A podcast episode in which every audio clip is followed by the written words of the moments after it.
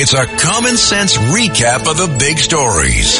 It's Katz and Cosby on 77 WABC. Bill O'Reilly, we love you. You wrote a big book on Kennedy.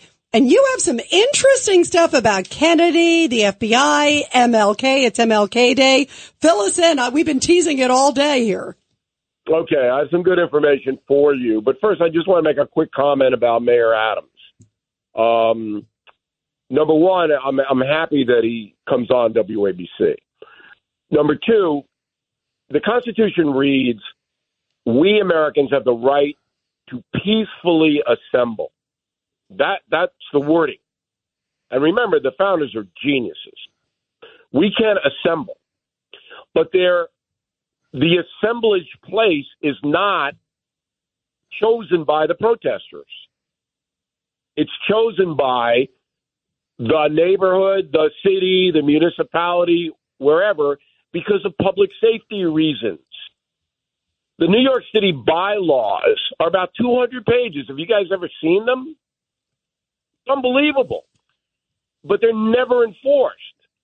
You can't have a massive protest inside one of John's grocery stores or on Rita's front lawn, if she has a front lawn.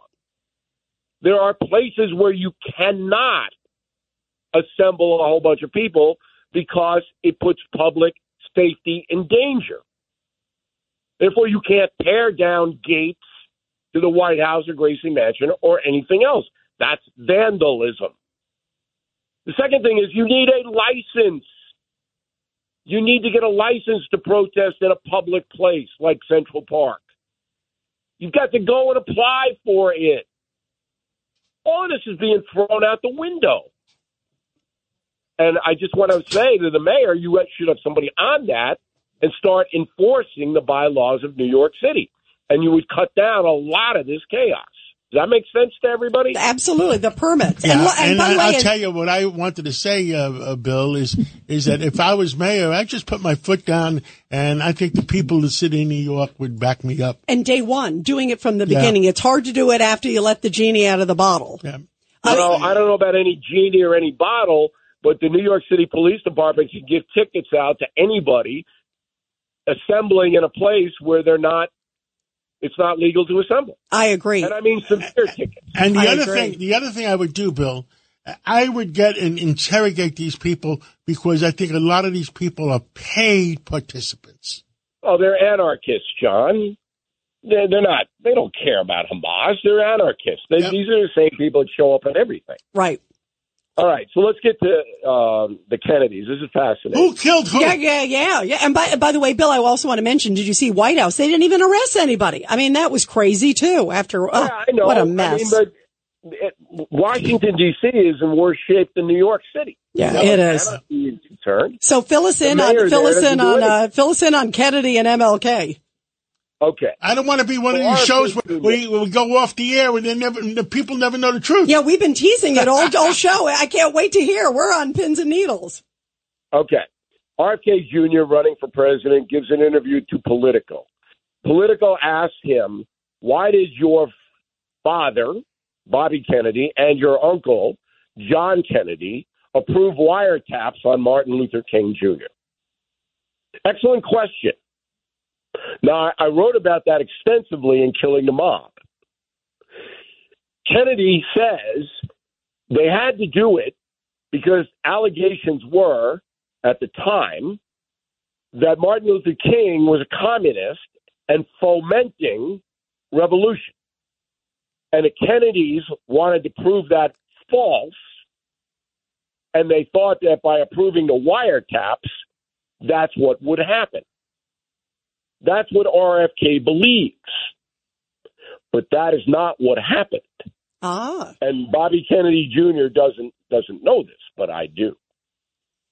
J. Edgar Hoover, one of the biggest villains in American history, a heinous individual, was blackmailing politicians in Washington, including John F. Kennedy.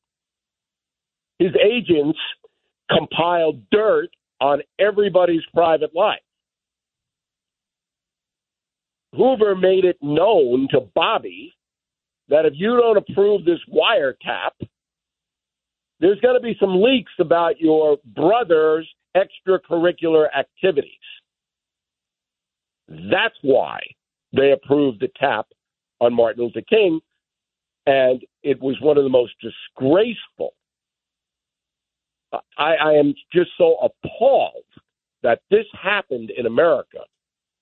But that J. Edgar Hoover, and he was in cahoots with LBJ up to their eyebrows about all of this stuff.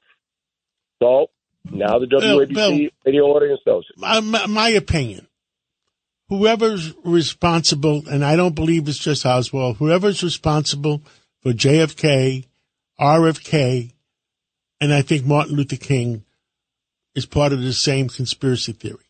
My opinion. I have to defer. Okay. Oswald did it. There's no question he did it. If you read Killing Kennedy, and I'll send you a copy, of course, you'll see that we track it down to the most micro level. Oswald did have connections to the CIA that I have not been able to fully uncover. And I say that in the book.